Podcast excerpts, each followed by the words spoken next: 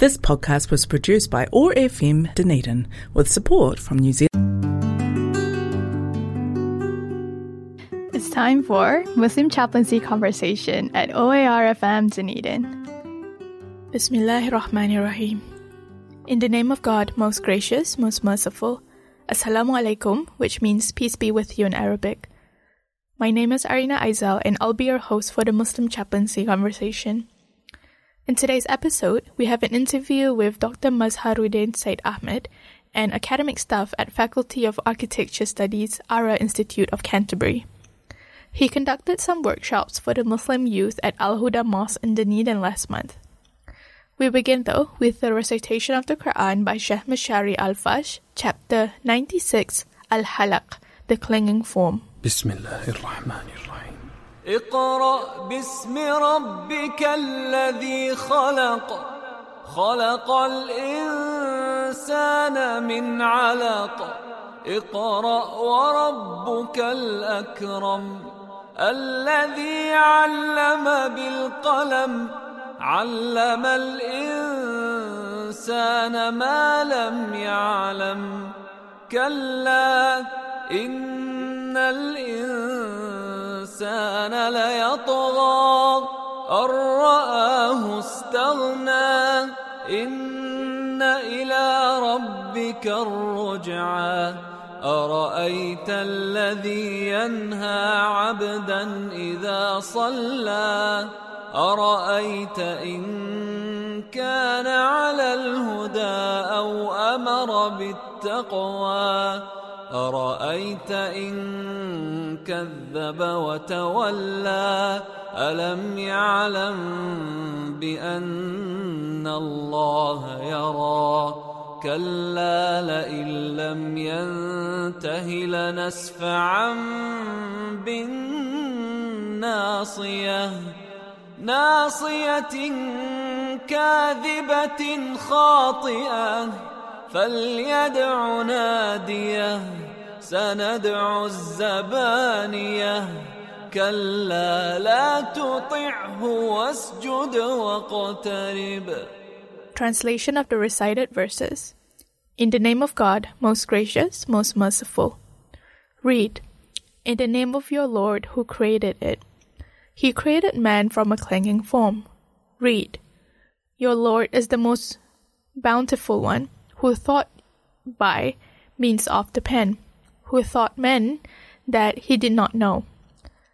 But man exceeds all bounds when he thinks he is sufficient, forgetting that all will return to your Lord.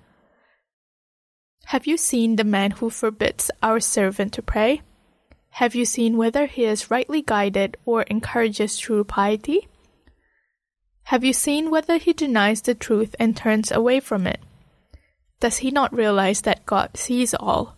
No, if he does not stop, we shall drag him by his forehead, his lying, sinful forehead. Let him summon his comrades. We shall summon the grounds of hell. No, do not obey him, but bow down in worship and draw close. We will now have our interview with Dr. Mazharuddin. Assalamu alaikum, Dr. Mazhar. Thank you so much for being here today on our show. Thank you very much for allowing me. It's a great privilege for me to join here. Uh, would you please introduce yourself for our listeners? Yeah, sure. Assalamu alaikum, everybody. This is uh, Mazharuddin Syed Ahmed, and I'm a professor in architecture, architecture building design in Christchurch. I'm uh, basically from India, and uh, I came to New Zealand in 2013 to do my PhD. And before this, I was working in Saudi Arabia, King Fahd University of Petroleum and Minerals as e-learning consultant, and I used to also teach there. Uh, and uh, my humble background is that I uh, teach in here and also work in community uh, in a couple of uh, privileged work in a couple of areas. One predominant work I do is about uh, understanding hate and Islamophobia through social media and other data driven analytics. And we create a report to uh, self awareness and to educate people how we can reduce this Islamophobia, hate, and prejudice in uh, other communities. Uh, the second work, which I've been working, alhamdulillah, for the past two years is I've started a, a STEM skills upbringing program for teenagers and high school and primary school students. It's called Baitul Hikmah.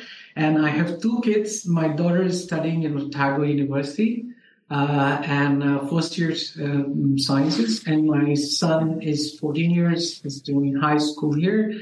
My wife is a, a women's coordinator for Christchurch Al Noor Mosque, and uh, Alhamdulillah. Uh, and for past 10 years, I've been living in New Zealand. Mm, alhamdulillah. Thank you so much for the introduction. Seems like there's so much we can talk about today. Um, we'll talk about the Baitul Hikmah later during the show. Um, we might talk about what it's like growing up in India. What was your childhood like? Yeah, uh, yeah. Uh, my uh, I, uh, alhamdulillah, I was born and brought up in a uh, very centralized family background. You know, we all lived with my uncle and aunts, and it was a joint family and a family of more than 14, 15, uh, you know, cousins and nephews and uncles and aunts. So I had an excellent upbringing, alhamdulillah. Uh, uh and uh, uh, it's I come from a city called Hyderabad, which is in the south part of India. And uh, when I did my bachelor's degree in uh, civil engineering, uh, I uh, applied for a master's program in King's Fahd University, and I was very lucky to get a full scholarship. And uh, throughout my upbringing, um, we, uh, I was because I was born and brought up in my, uncles and our aunts and other cousins. I, I, think I had a very rich uh, experience uh, of uh, uh, uh what should I say in living in a nucleus family with all the etiquettes, mannerism, and of course Islamic values. And um, I'm very grateful for that uh, experience, and I think a lot of my you know, upbringing had got to do with sort of collectively bringing me up apart from my own mom and father. Mm. Do you have um, siblings as well living with you, with your cousins? Right. I have two sisters. Uh, both of them, them are in India, and my mom and father, my dad are, alhamdulillah, uh, they're in quite an old age. So my both of my sisters uh, periodically check check up with them, uh, take care of them. Uh, yeah. Hmm. And with your education, what was it like going to school? Yeah. My schooling, because we all went together, you know, a huge number of cousins and siblings, and uh, we all would go in, uh, you know, in India, we, we would have a rickshaw, a tricycle, that kind of pulled by a person somewhere. So we all our cousins would be around seven, eight, sometimes in the same rickshaw. And uh, that itself was to be a huge experience. So we would go to different schools. So the journey was like, getting everybody ready and everybody coming, like seven, eight people getting on the same time. And I was one of the eldest, so uh, to accommodate them, you know, their uh, lunch boxes, water bottles, bags, and drop them periodically to their schools. And again, well, after that was quite a uh, amazing experience, I must say. Uh, uh, so I think that that really helped me to understand uh, you know, to uh, to deal with uh, at various age levels and at various, uh, you know, uh, so, um, we would come and collect all of my cousins from different schools and come back to home and. yeah, that really gave me a very early experience of how you can take care of your siblings or your, you know, as a responsibility, which was uh, self-taught. I mean, I, I had, and uh, uh, that was uh, my humble experience here. Mm. Did you have any um, religious studies as part of that school? Uh, no, our school, most of our Indian environment is that uh, now increasingly there are now Islamic schools. When I was studying, there were very few, so we would all go to missionary schools, in fact, Christian or other schools. But because our home upbringing was a collective upbringing, my uncles were very strict, uh, you know, uh, practicing uh, and mentoring uh, Islamic values at our home. we would have a very strict discipline in terms of etiquettes, mannerism, and of course uh, the the Islamic timetable of you know salah prayers, reading prayer. So mm-hmm. that was in, it was, nobody had to teach it. Was well disciplined in our home. So we learned a lot, most of our Islamic education at home, and in holidays or vacations on the time we would have an extensive day program from my uncles and every evening we would have before we go to sleep we would have a hadith session come what may, how, what is your schedule in the day, how busy or tired you are, or gone to a party or attend anything, you will have to attend that. So that was part, and then every morning you have to get up for Fajr and read. So that was uh, all taught at home. Alhamdulillah. Mm, alhamdulillah. It's good to hear that you had a very good collective um, family. Allah's mm. mercy. Allah's mercy that I was so, it was really Allah's mercy that I had such an excellent uh, environment. Yes. Mm. Um, so after high school, can you tell us about your undergraduate? Yeah, uh, I did my. I wanted to be an architect. Actually, before I wanted to join armed forces, Air Force. So I applied for joining armed forces before, you know, after passing 10, 12th, grade 12. So, uh, and then uh, I got into engineering program. Uh, I didn't go to join Air Force, Air Force but I joined did uh, you know, uh, I wanted to be an architect, architecture, but I couldn't get my seat. There's a uh, in India you have a, a you know uh, entrance exam, so so you get depending on your score, you get the uh, what you. So I miss very narrowly architecture uh, entrance into architecture, but uh, the next choice was civil engineering, so I got enrolled. I said I will still pursue something related to construction because most of my uncles were civil engineers. So I had a passion and uh, you know that subconscious mm. love for this subject. But I missed joining architecture. That really kept my thirst to do architecture. So I still did my civil engineering, but for my Alhamdulillah's mercy, Allah had his own plan. So I applied for a master's in architecture program in many universities. So I was lucky to get a full scholarship in King Fahd University in architecture program. That was one of the very big breakthrough in my career. So you could go study with full stipend, full scholarship, and you get a stipend. So it was amazing experience there, and uh, you get to do Umrah and uh, you know Hajj in the first year itself as a student.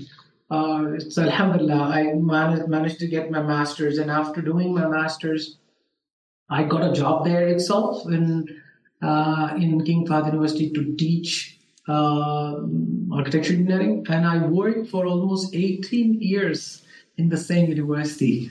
And my marriage and my kids all were in this in that during that experience. And then I, after doing my master's, because if you are in the university and you really want to do PhD, know.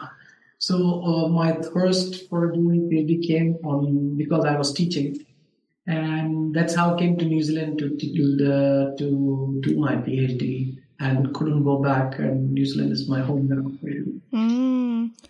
Uh, let's talk about your PhD at Canterbury. Is there a reason why you chose Canterbury? Uh, yeah, interesting. I wanted to do you know, a little fast track PhD, meaning I because PhD program ranges from three to five years in most of the part of the world, correct? It takes minimum three years, maximum five years. So in US, it takes more than four years easily. No matter what you do, no, nobody can finish in three years because they have course, it's research, and others or Canada. And so my uh, choice of countries narrowed down to UK, Australia, and New Zealand. So I applied for UK, Australia, New Zealand because in these countries you have opportunity you can finish in three years. So I narrowed down to again UK and New Zealand. So I was looking at the because of cost of living and other stuff.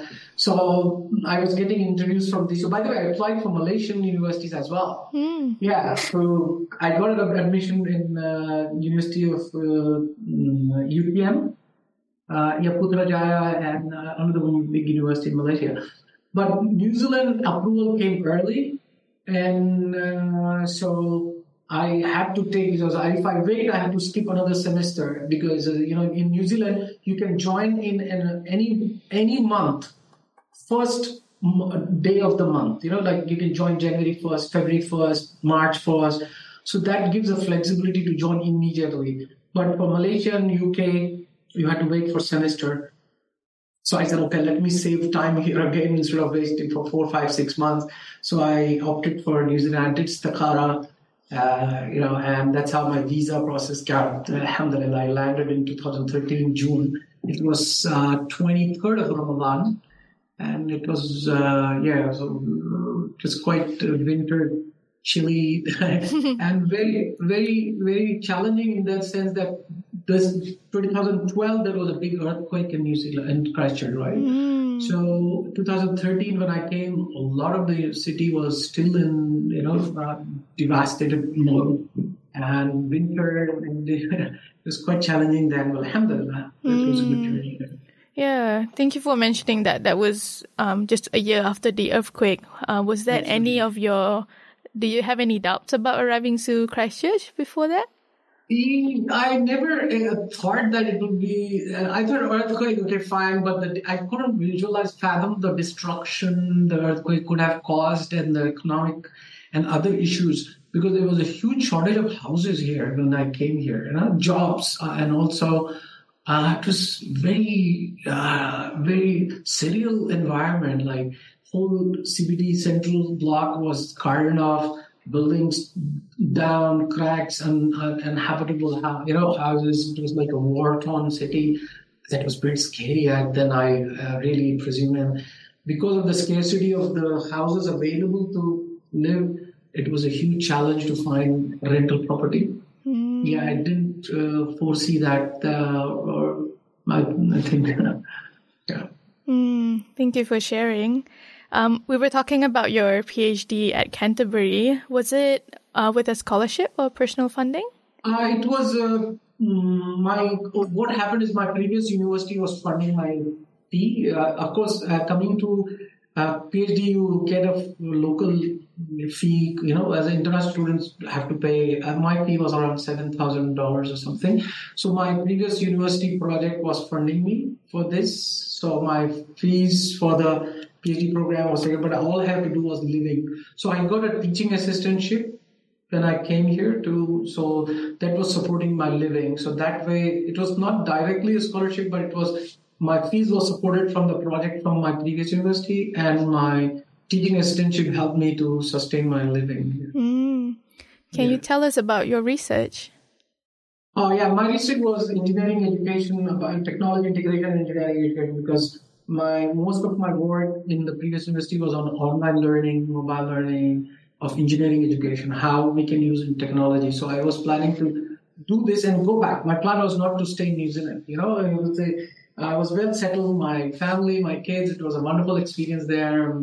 Uh, of course, access to Haram every Ramadan. We we would go spend Ramadan there, do Umrah just like that. So that was absolutely perfect place to live. I still do believe that. But uh, when I came down here after doing my PhD, there was a sudden change in a lot of political and uh, economical situation in Saudi Arabia. So my PhD was to do with uh, I, I studied. I chose my subject exactly to to help me go back. You know because my university was uh, one of the project was funding me, so the idea was to go back. Mm-hmm. So uh, it was about how technologies, you know, various technologies can be integrated in uh, engineering education.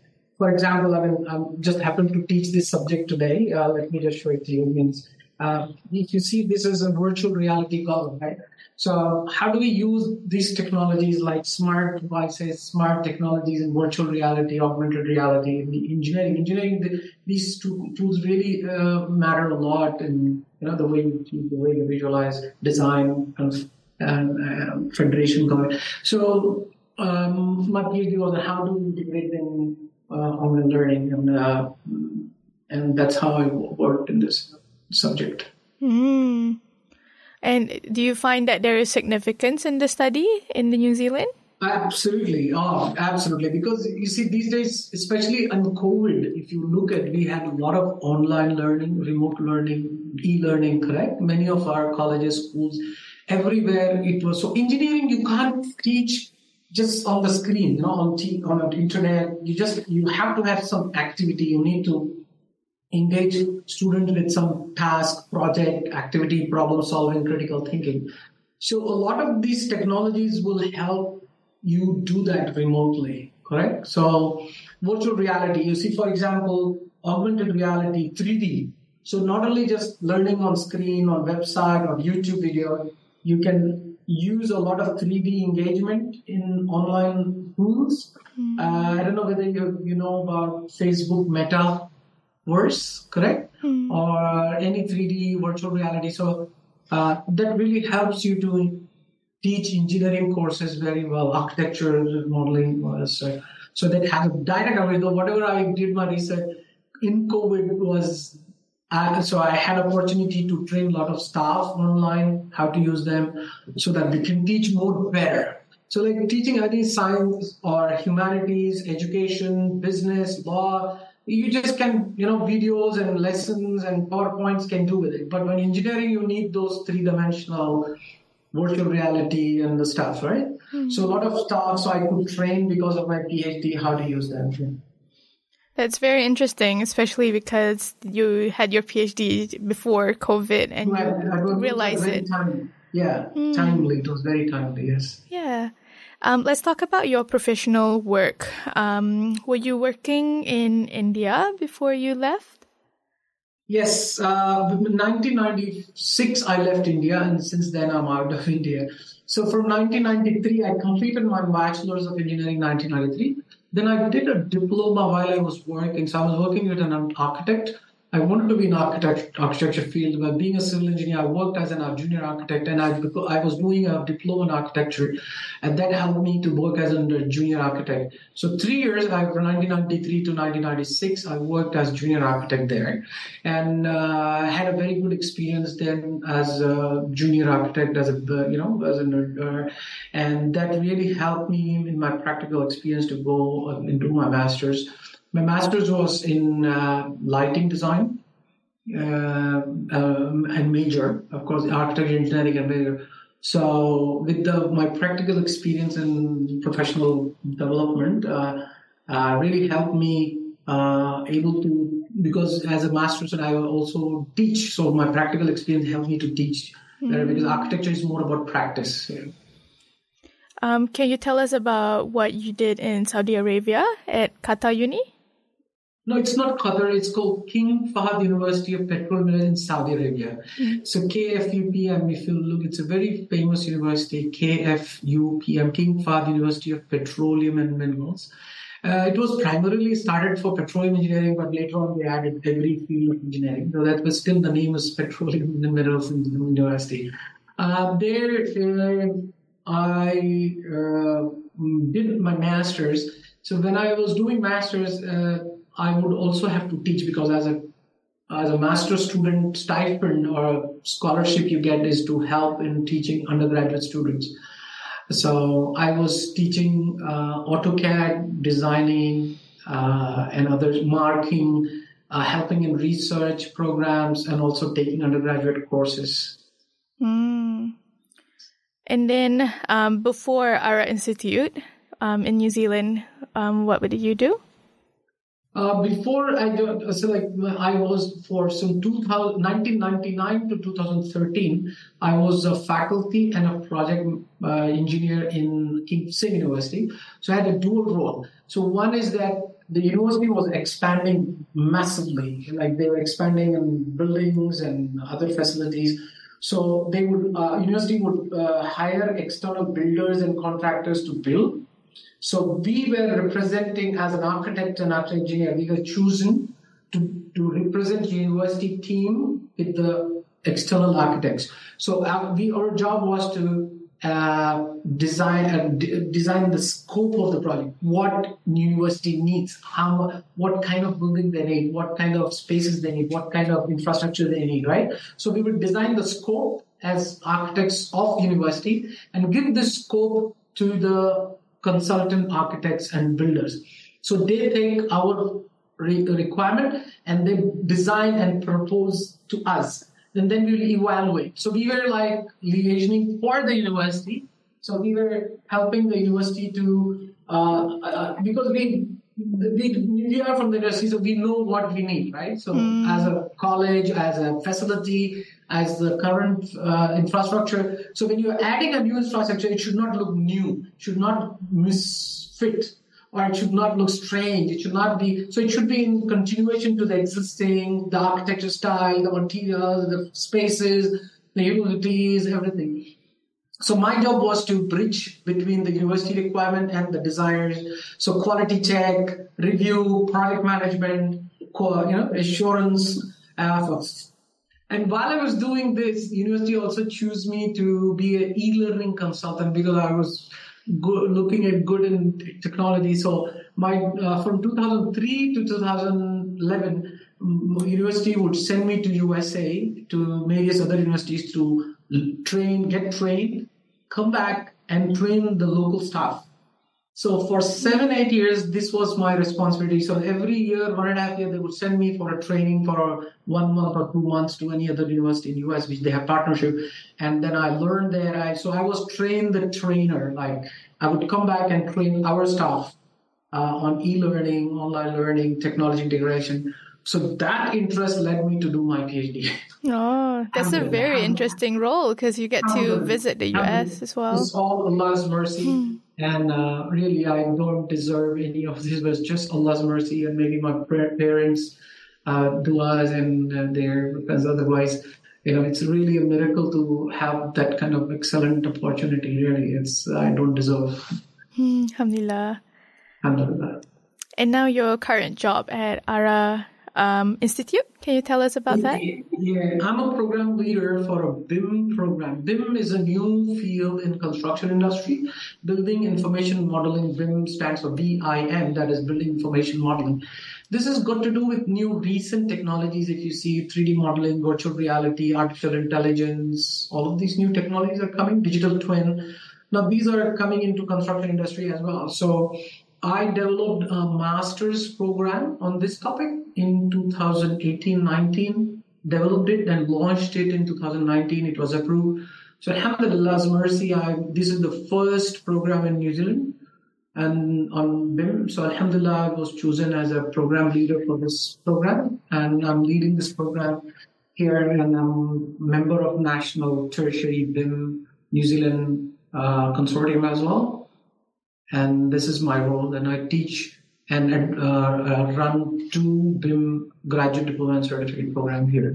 Mm. Um, you've also designed some projects at the institute. Can you tell us about them? Uh, yeah, uh, we have uh, ongoing projects like this building. If you see, this building when I came uh, was under construction again. So similar to my work in King Fahd University, where I was liaising for university, external designers. So we would bridge. Same thing, something similar happened here. So this building was under construction. I'm sitting in this building, this was under construction. So our job was to, uh, my work was to study and acquire all the drawings, models, and other details. So because we use this building to teach our students, you know, this uh, is a live case study of many things. So architectural, structural, cost analysis, project planning, energy analysis, services, mechanical, electrical, plumbing. So we use this building to teach our program. So that again, I I was taking all the drawings from the consultants and for ARA and trying to understand the, all the uh, integration. Mm. It's very interesting. Thank you for very sharing. Very interesting. Alhamdulillah. Um, you mentioned briefly about you know visiting um, America during your time. Um, can you tell us a bit about um, like how long you usually stay there for and what so, you learn about the community? Yeah, for, uh, from 2007, 8, 9, uh, I would be sent every year or one and a half year maximum. So they would send me for a few weeks or a month sometimes to learn, to get trained and come back. So uh, the program was some uh, something like so you get certified there. So you attend a training, you get certified, and you come back and train again the local staff. So there were three layers of beginners, professional, and advanced. So we had around 400 plus university staff. So over a period of five years, you had to train all of them in few technologies, right? So online learning, online assessment, e-learning, uh, other stuff. So, so we would then come and design a training program for our university staff. Basic, uh, anyway, so some senior staff who are very, you know, less 60 years, 55, more than 50 plus, 60 years plus, they would have to be just given, you know, very, because they're very senior people. You have to respect them and treat because sometimes new technologies can be intimidating for them. So you have to really design a very friendly, uh, uh, to to make sure that they, you know, it doesn't offend them or it doesn't in, intimidate them, doesn't irritate them. So that was a very big challenge. So we designed these three levels of program so that everybody gets a minimum learning, then advanced and professional would be done. So this was uh, in many universities from University of it started from the University of Utah then British Columbia, then University of Texas, uh, Texas Austin, then University of Florida, uh, plus other uh, vendors on software application. So they were they were spread about in many cities. In uh, so predominantly University of Utah, University of Texas, University of Florida. Uh, uh, for for the Atlantic University yeah? and UBC Canada. Mm. Yes. What, and what was your experience with those cities? You know, just oh, I had a very tough and good experience. Uh, like I said, good experience and of course, uh, you know, those are one of the world's leading universities, and the, the kind of services of support and the kind of technologies and the kind of resources they have is tremendous. Some of them are huge universities; they have 20, 30,000 students. Uh, my, my university where I come from, King Fahd University, had 11,000 students. It was like a middle tier university. So I had a good opportunity to see a very excellent high enrollment university and then also something very humble. Uh, but sometime in New York, I was I was actually, uh, you know, from Saudi Arabia, you don't have a direct flight to every city. So you either land in New York or LA, or sorry, or Texas Houston or Chicago. So you so you have to hop and hop out. So uh, I uh, once was in New York. I had a day to catch up the next flight. I was in the I was just in New York, yeah, Manhattan. Uh, sorry, downtown. Yeah, not Manhattan. So near the Manhattan, uh, you know, it's a subway train, right? So I took a subway train to from one station to another, and while waiting for the station, there was a Japanese tourist, and they were taking photos. They asked me to take some few photos. I took some photos, and I boarded the local train. We took some few photos of the. There was a digital display on the screen which was showing station, coming station, blah blah blah. So I, I took a snap, and well, and when I came down to a station in downtown, when I got up, a policeman came from me and patted me and said, What were you doing inside the train?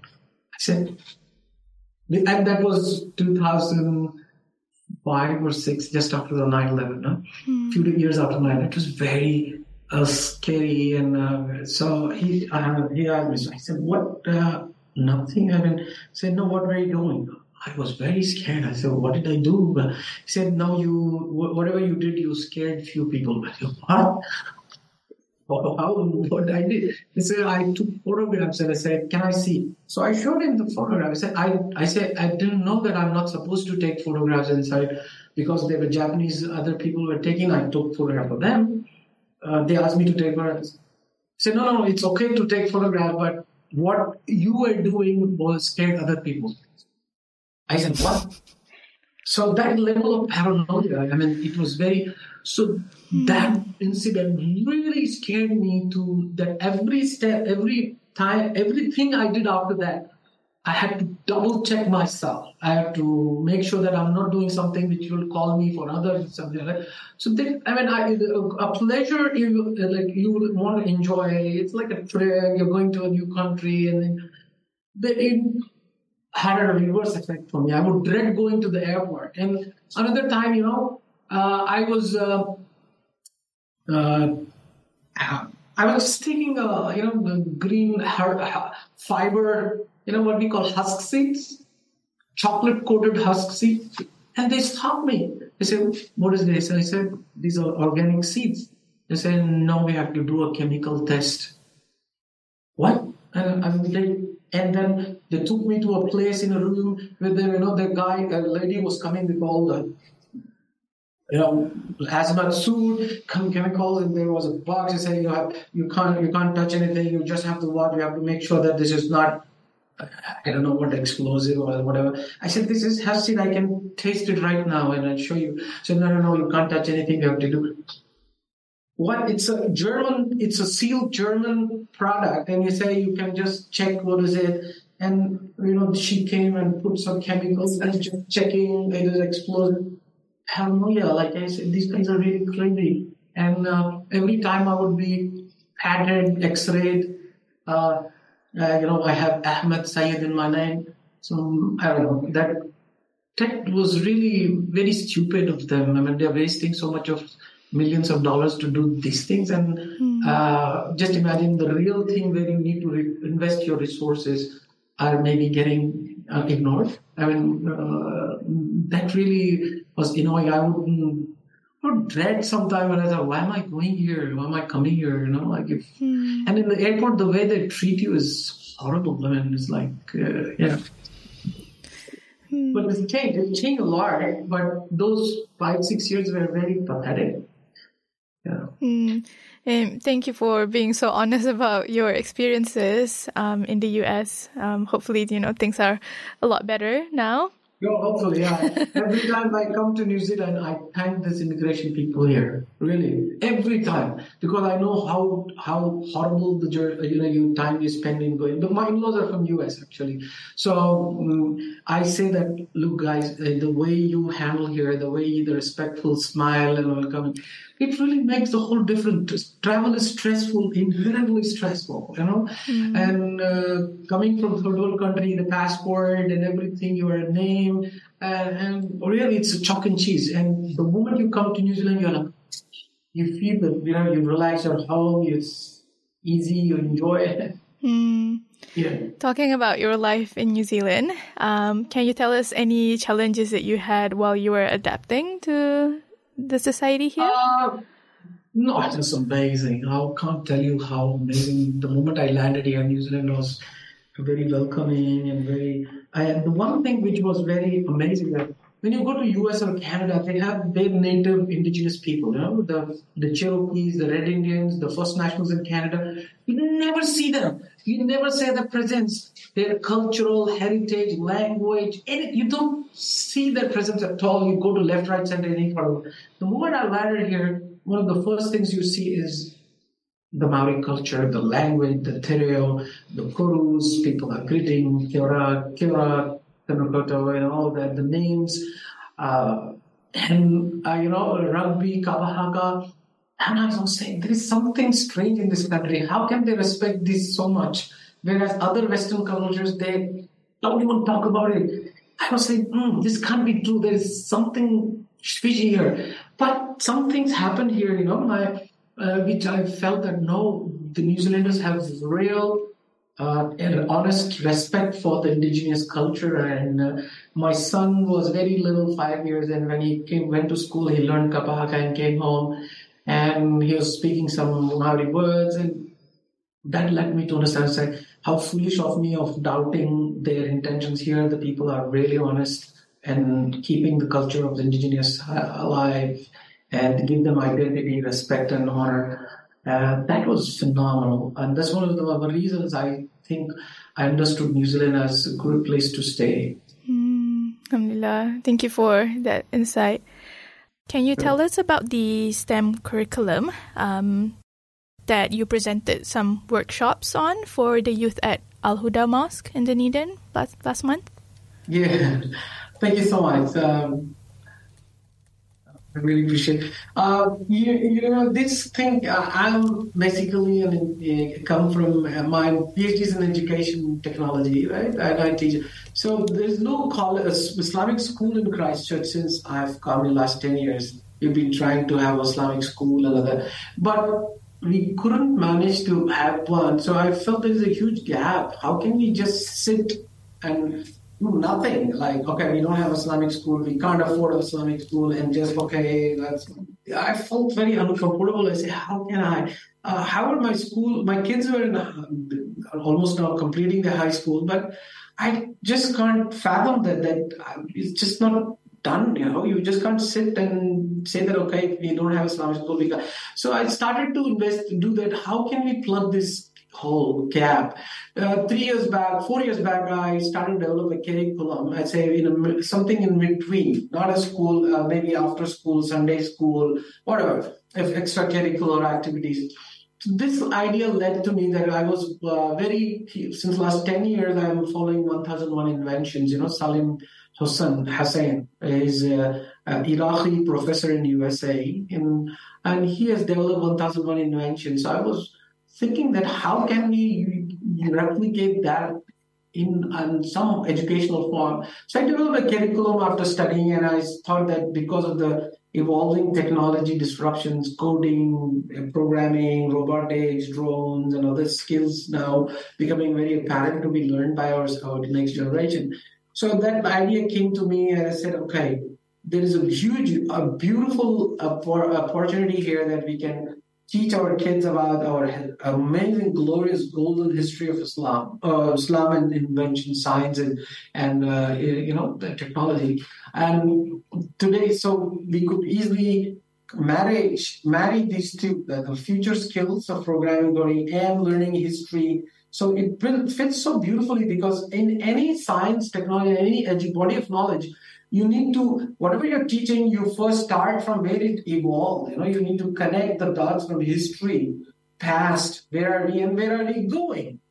So I think our religion has that amazing opportunity that we have such a glorious, rich history of Islamic inventions, innovation, and rediscoveries, exploration, scientists and those thought and just build. So again, when you live in the Western uh, culture, there is a constant uh, uh, psycho, uh, you know, uh, subconscious awareness that what did we Muslims do? What does our achievement looks like? Every science technology looks to be a Western thingy. Uh, so, so there is a you know, self-esteem, low self-esteem about oh, what what did you do? What's our contribution? Because currently you don't see any.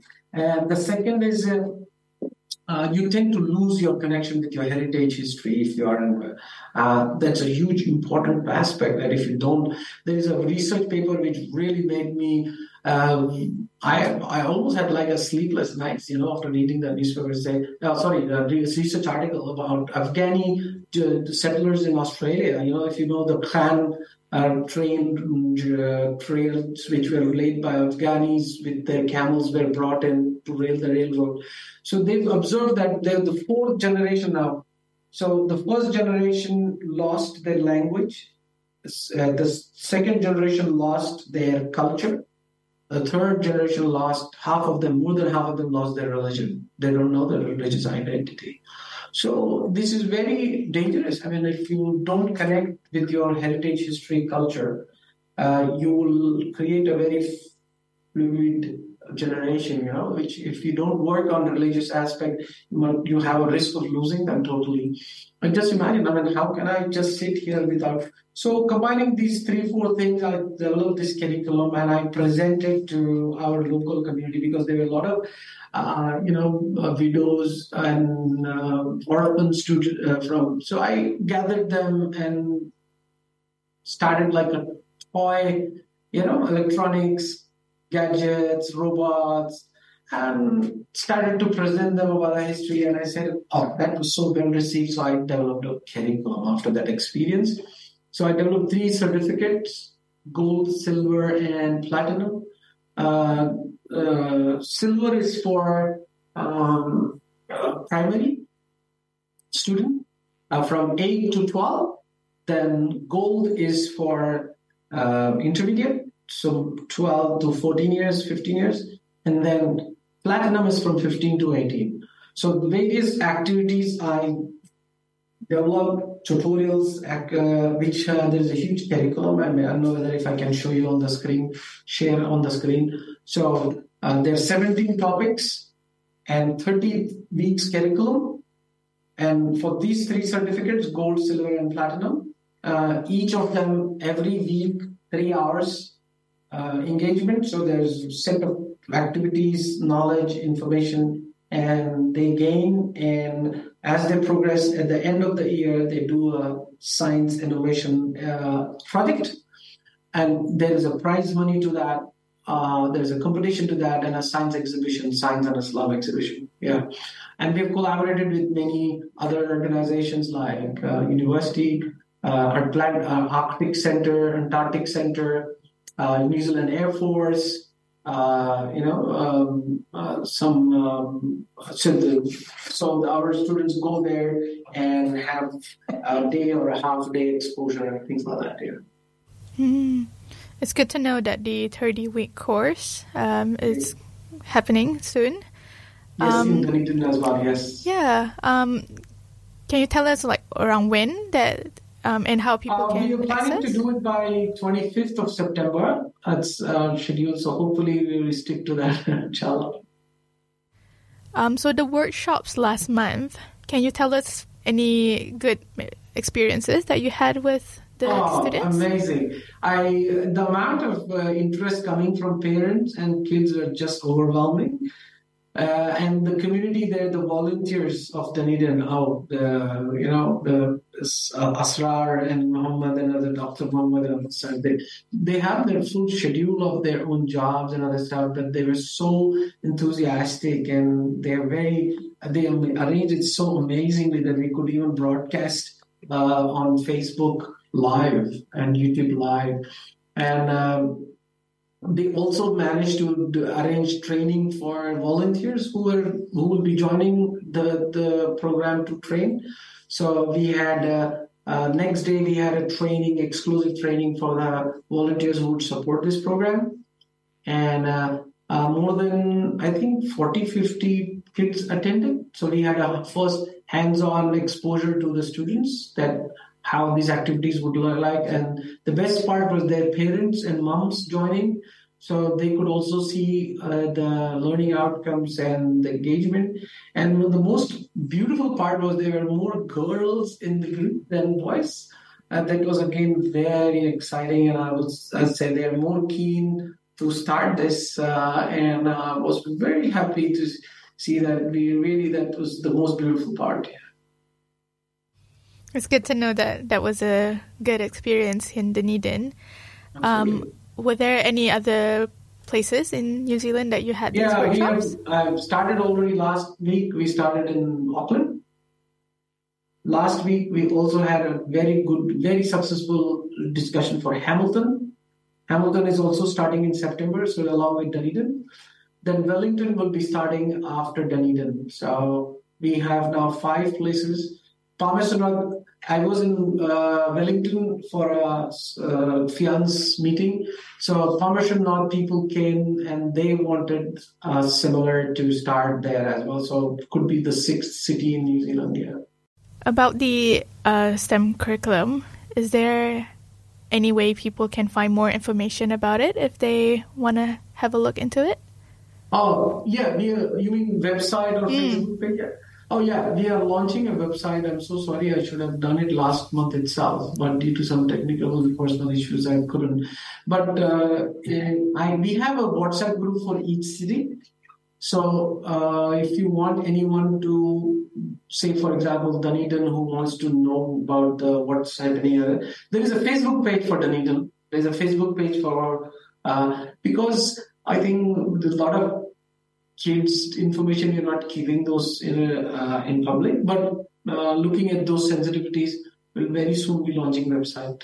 So, or you can send me my phone number you have my phone number right? You can share my phone number to anybody or email. I'll send the details. I have a 26 page document about all the activities and the gadgets and what we are doing. Hmm, that's good to know. Um, is there anything you're excited about for the launch of the 30 week course? Yeah, I think the most important and exciting part of is that I'm looking at uh, the um, uh, what should I say, the end of the year, there will be a science competition, right, for all the students. And so uh, I'm really very excited that uh, we will have something at a national level. So all the six cities, maybe there will be a local winner and a national New Zealand winner. And uh, we are looking for some good sponsors who give them very exciting, uh, you know, like a voucher, uh, maybe a ticket to Umrah or something like that, you know, to attract uh, very, very, handsomely, not uh, just, uh, you know, for price or something like that. Um, maybe a $5,000 voucher where he can spend it for a scholarship or things like that, you know. Um, because it has attracted a national wide interest, I think raising that money should not look big and uh, you know because uh, and many uh, if then uh, I think because Dunedin and Christchurch are very unique that we don't have Islamic schools, so this can really pave way to some kind of a gap filler of Islamic school as well. Can have a very organized activity in weekends or the term breaks, etc. Yeah. Mm, that's really exciting. Um, there's so much to look forward to. So much to look forward to, yes. Yeah. Uh, thank you so much, Dr. Mazhar, for sharing with us about everything you've been involved with. Uh, we really thank appreciate you. you. Appreciate Thank you so much, Dr. Nadeeb. And it was a pleasure to know uh, both of you. And please uh, forgive me if sometimes I get overboard. Uh, you know, teaching uh, makes me talk more. then I should be precise. So uh, uh, Uh, uh, but anyway, I hope uh, I have done enough to uh, to your expectations. Jazakallah khair once again for giving me this.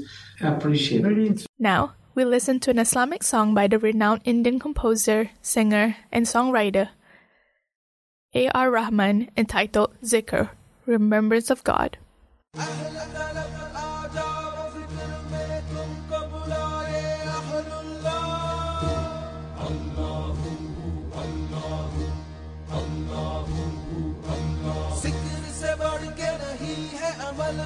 ہے فرمان رسول اللہ۔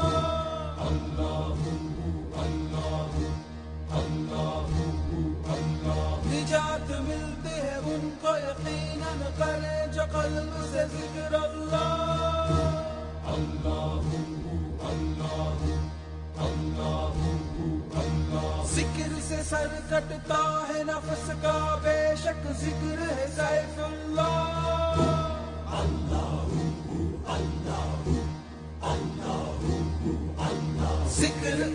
ہے ذکر ہے فتح ذکر شفا ہے ذکر ہے دوا۔ اللہ۔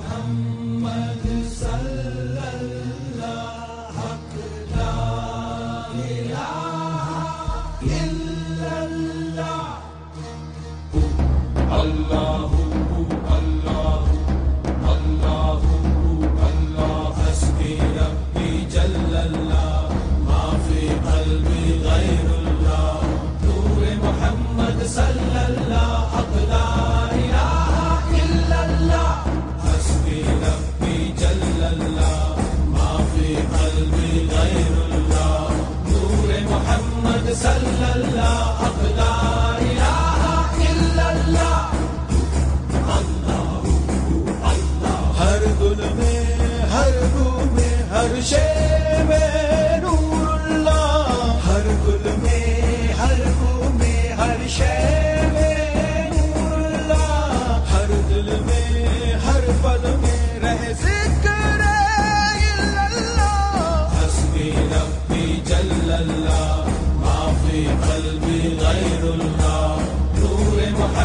محمد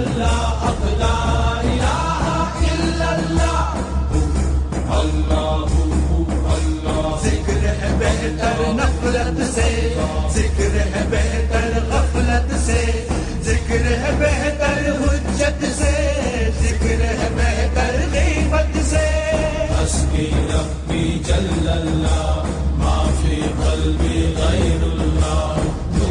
محمد صلى الله لا إله إلا الله.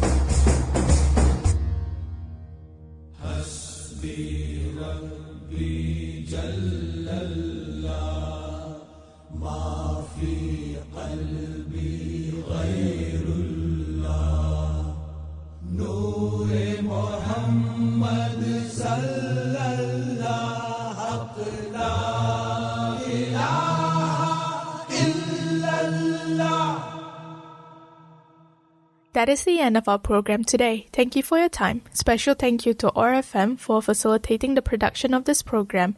I should add that the views expressed in this podcast not necessarily represent the views of Otago Muslim Chaplaincy as such. If you have any questions, please email muslimchaplaincy at otago.ac.nz. We hope to see you next time, inshallah, God willing. Assalamu alaikum. You've been listening to Muslim Chaplaincy Conversation at OARFM Dunedin.